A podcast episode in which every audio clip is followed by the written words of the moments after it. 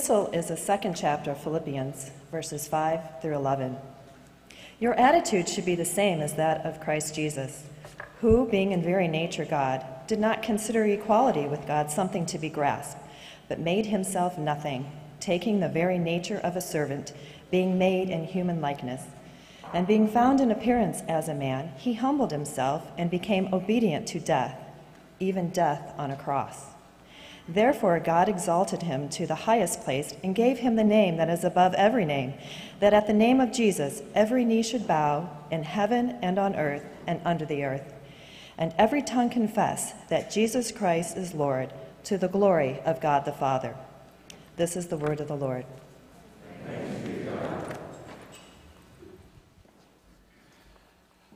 Well, grace and peace to you from God our Father and from our Lord and Savior Jesus Christ. Amen. His name was Dave Irby. Dave Irby called me on the phone from California, and I was in Dallas. And he introduced himself as the new head soccer coach for Concordia University in Irvine, California. And he started to tell me about a new team that he was putting together. And he started talking about some of the principles that this team was going to be based upon. And he asked me if I wanted to be a part of it. He said it was going to be a team that was built around being physically fit. And it was going to be a team that was built around the basics of soccer, just knowing how to dribble and, and how to control the ball. It was going to use some, some uh, strategy in, in teaching the team how to know the, the ins and outs of some of the intricacies, intricacies of the game. And then finally, it was going to be a team effort. Everybody was going to have to play together. And he asked me a little bit about my history in soccer, and he offered me some scholarship money, and he said, What do you think? Do you want to be a part of this team? And I said, Sure, let's do it. Well, he was serious about what he was talking about. The first day of practice, we had a five mile run. And he said, When you get to practice, I don't want you messing around and goofing off with your friends. I want you to circle up and I want you to play keep away. I want you to get one ball and one guy in the middle and then circle up in groups of five or six and play keep away. Work on your ball skills. And he taught us how to lay the ball back, not always going forward, and how to play it out to the sides and then move it into the middle as you get closer to the goal. And, and through all of these strategies, through all of these ways of the soccer team he was teaching us, we became a pretty good team. We went from a losing team to a winning team. I tell you that story today because in Jesus' arrival into Jerusalem on what we call Holy Week, Jesus brought the ways of the kingdom of God. And he introduces those ways to the people of God. And he calls us as his people and he says, Are you in? Is this what you want to be a part of? And he shows us the ways of the kingdom of God. And interestingly enough, as Pastor Luther said, there's going to be a donkey that kind of guides us on the way today. The, the story of the donkey is, is one I think that's going to maybe help us understand the ways of the kingdom of God. And the first thing that we learn about the ways of the kingdom of God on this Palm Sunday as Jesus rides into town is that the ways of the kingdom of God are the ways of the Word of God. It is the Word of God that the kingdom, the, the kingdom of God, is built upon. It is the foundation.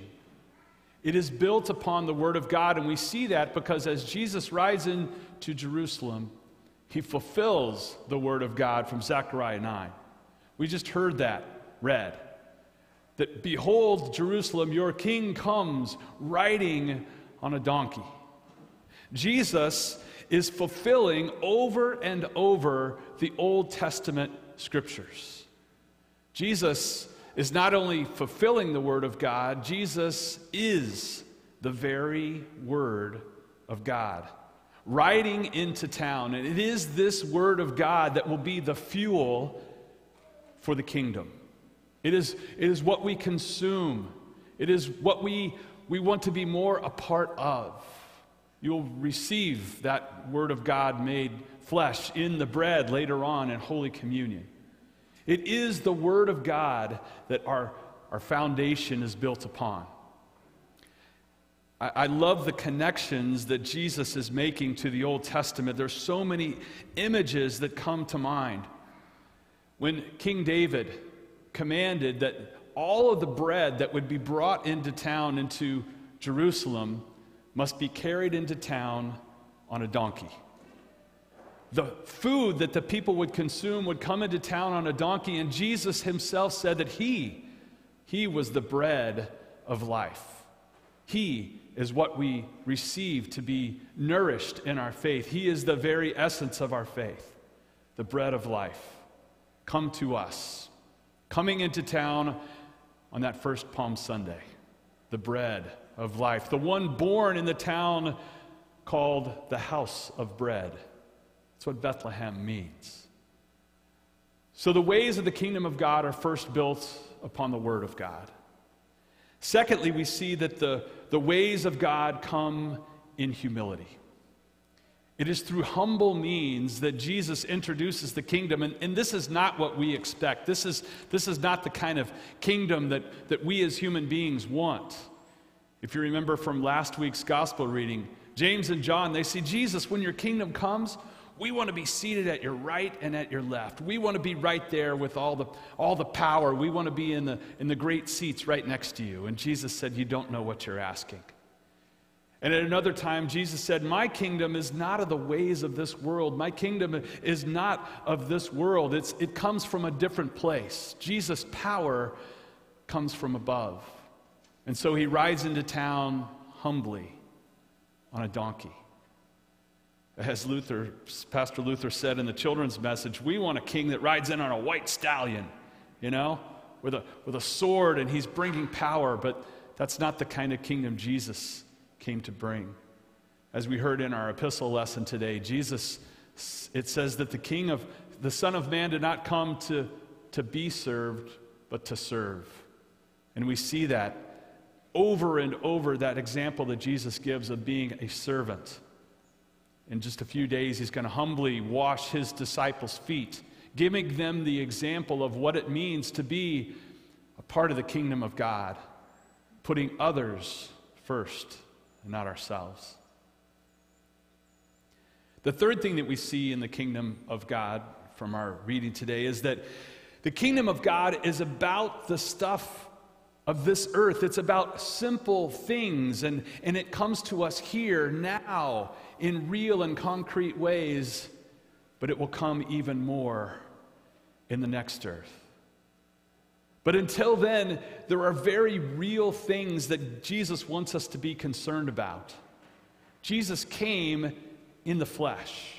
He didn't come just as a spirit or just announcing from heaven the kingdom of God. No, he came in matter, in stuff. And when God created us, He created us out of simple stuff, out of mud, as He formed Adam. We are to be concerned about the stuff here and now. Jesus went around healing people, physically touching them and healing them because God cares about us right now. He doesn't like the effects of sin and brokenness and death that is here. That's why Jesus rode into town to overcome the effects of sin and death. So he came in simple stuff. And the donkey is an easy example of that. The lowest of the beasts of burden. In, in Hebrew, it's interesting. The three letters that make up the word matter, or just basic physical stuff, is kamor and the same three letters make up the word for the donkey, Comer. It is the simplest of ways that Jesus came, humbly born in a manger.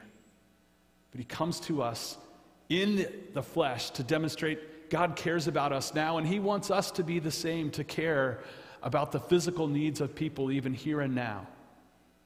So the kingdom of God is about now, but also what is to come. Finally, the fourth thing we see about the kingdom of God is that it brings redemption.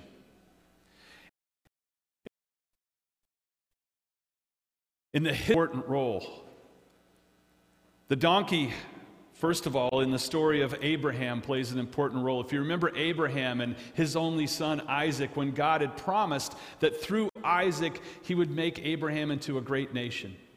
And through him, all people would be blessed. And so God instructs Abraham to take Isaac, his only son, and take him to be sacrificed.